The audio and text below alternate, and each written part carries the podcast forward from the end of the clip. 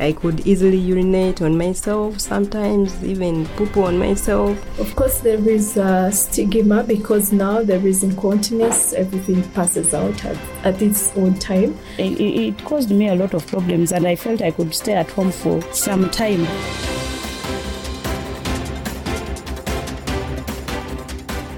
Hello and welcome to Africa Science Focus, a SciDev.Net production. I am Selly Amutabi. This week, we take a close look at the sensitive topic of fistula.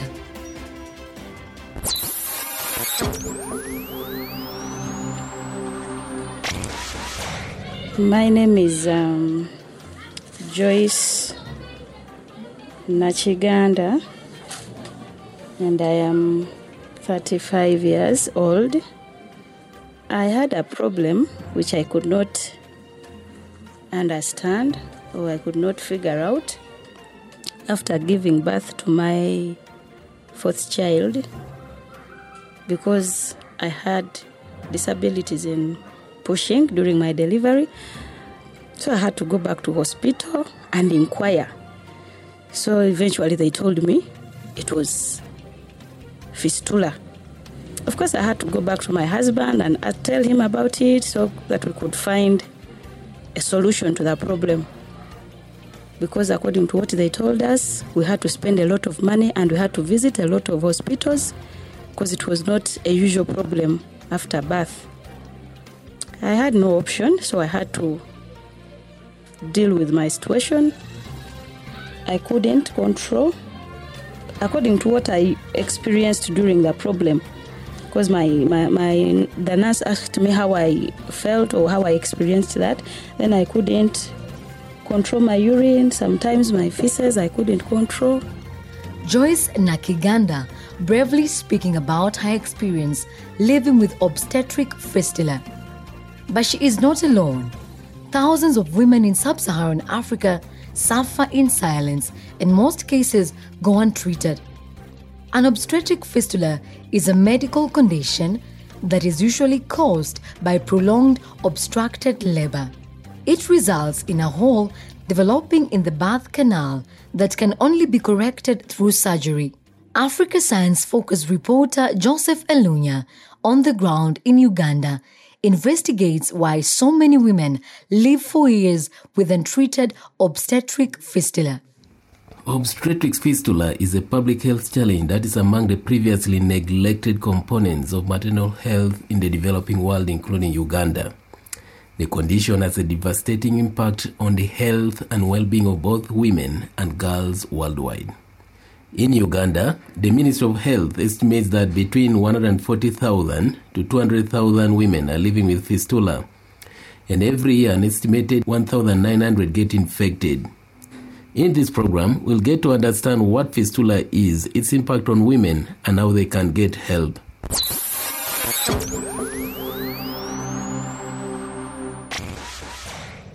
Kalisa is my name. Um, obstetric fistula is a medical condition and uh, it normally takes place that happens to pregnant mothers where the, there's a compression of fetal head to the rectum and the, that canal between the rectum and the vagina.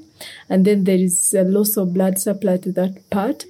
So what happens? Um, there's a, uh, because the, the, the tissues around that place are not getting blood, so they cannot get any command from the brain.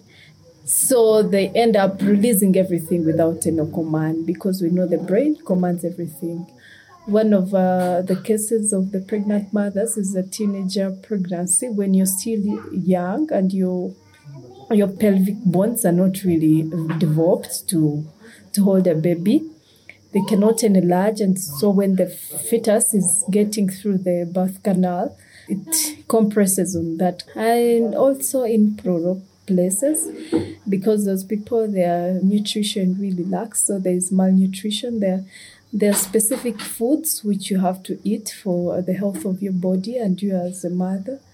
So when you don't access them sometimes the development of everything, the hormonal, the development of those parts that are involved in the birth canal don't really happen as expected.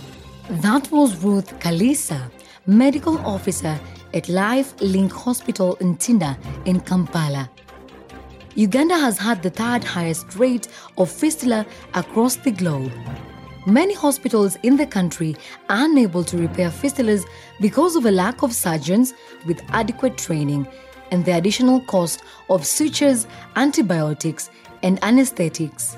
As a result, many women with fistula are forced to travel from one hospital to the next in search of care. They often resort to the use of traditional medicines or they lose hope entirely, as was the case for Joyce. Of course, I felt shy among my friends because I couldn't walk any longer. I couldn't go for work because just imagine the urine is just passing through. When you reach your periods, everything is just coming out, you know. So it was hard for me. It was really hard.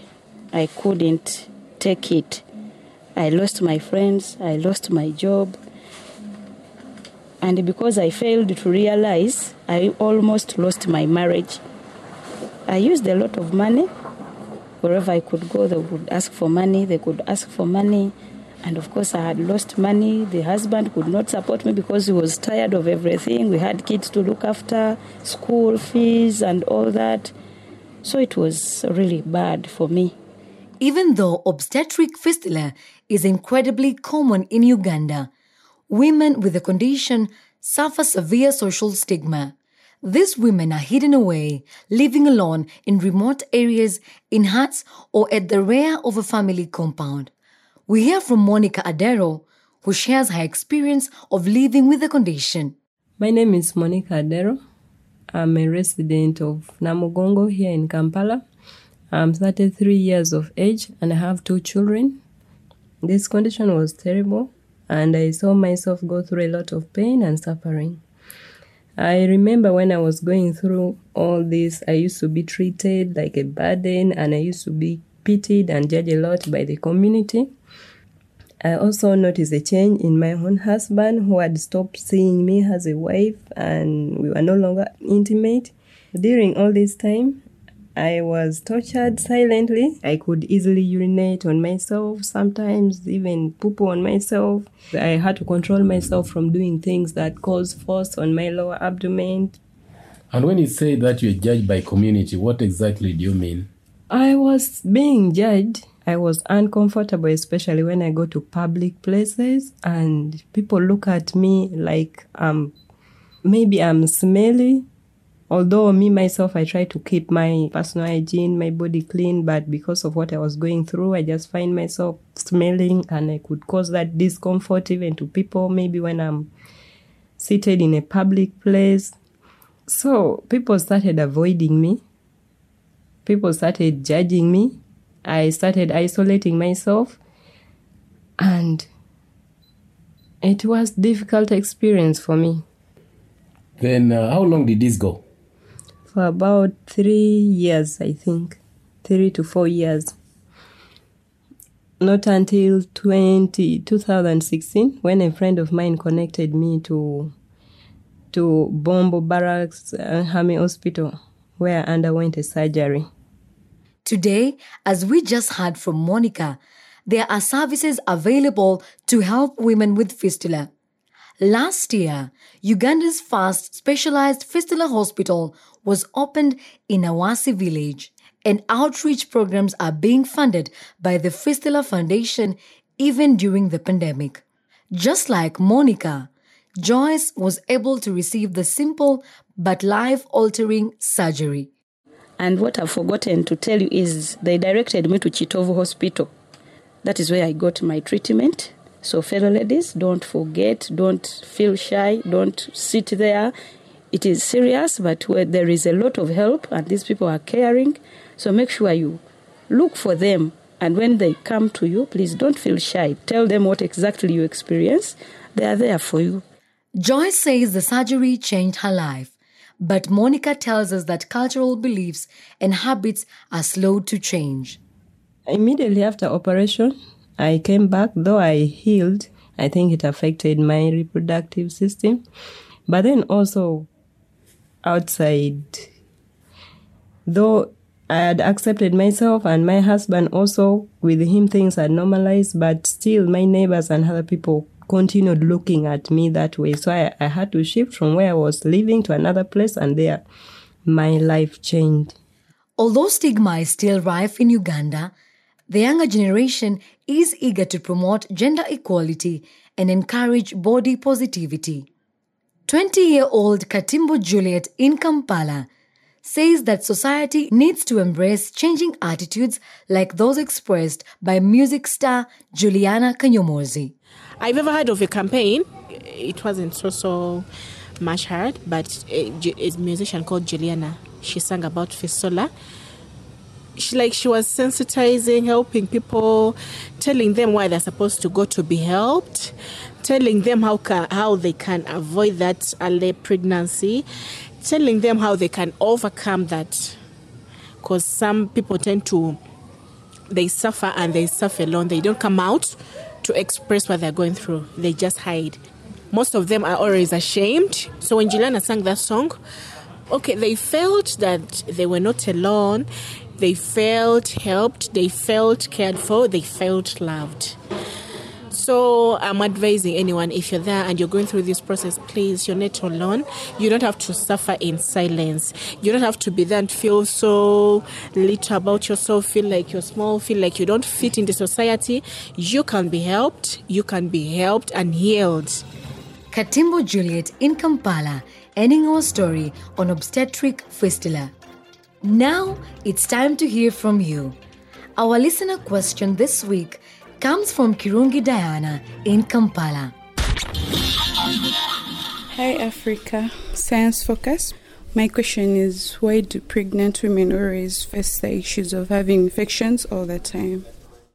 the proneness to STIs in pregnancies because what the immunity which would defend uh, the mother herself when she's alone from the infections is being shared with the baby. So the mother is very, very prone because the immunity is not sufficient as it has been in the past. And then secondly, uh, women naturally the, canal is shorter than that of men. So makes also you to, susceptible to the infection. And then the other thing which happens when the baby is growing in the uterus, there's a compression on the bladder, there's a compression on the ureters. All these are, are organs, are reproductive organs.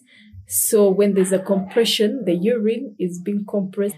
So sometimes the the urine might keep inside or you might frequently go to the toilet and you know as you go to the toilets the toilets are not clean 24 7 someone might come out of the toilet when he's infected and you go there because it is frequent you pick up that infection. So that is what happens. Basically it's the immunity and then the displacement of the, the reproductive organs Thank you to Ruth Kalisa, medical officer at Lifelink Hospital in Tinda in Kampala, for answering Diana's question on sexual and reproductive health.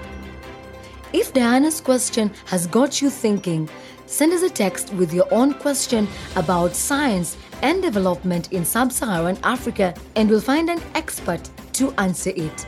Contact us via WhatsApp on plus 254 799 042 513. You can subscribe to our program, download episodes, and leave a review at www.scidev.net. Today's program was produced by Harrison Lewis.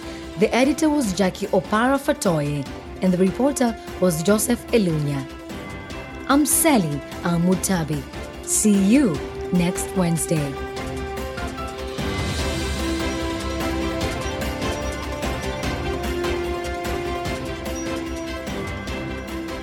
This program was funded by the European Journalism Centre through the European Development Journalism Grant Program with support from the Bill and Melinda Gates Foundation.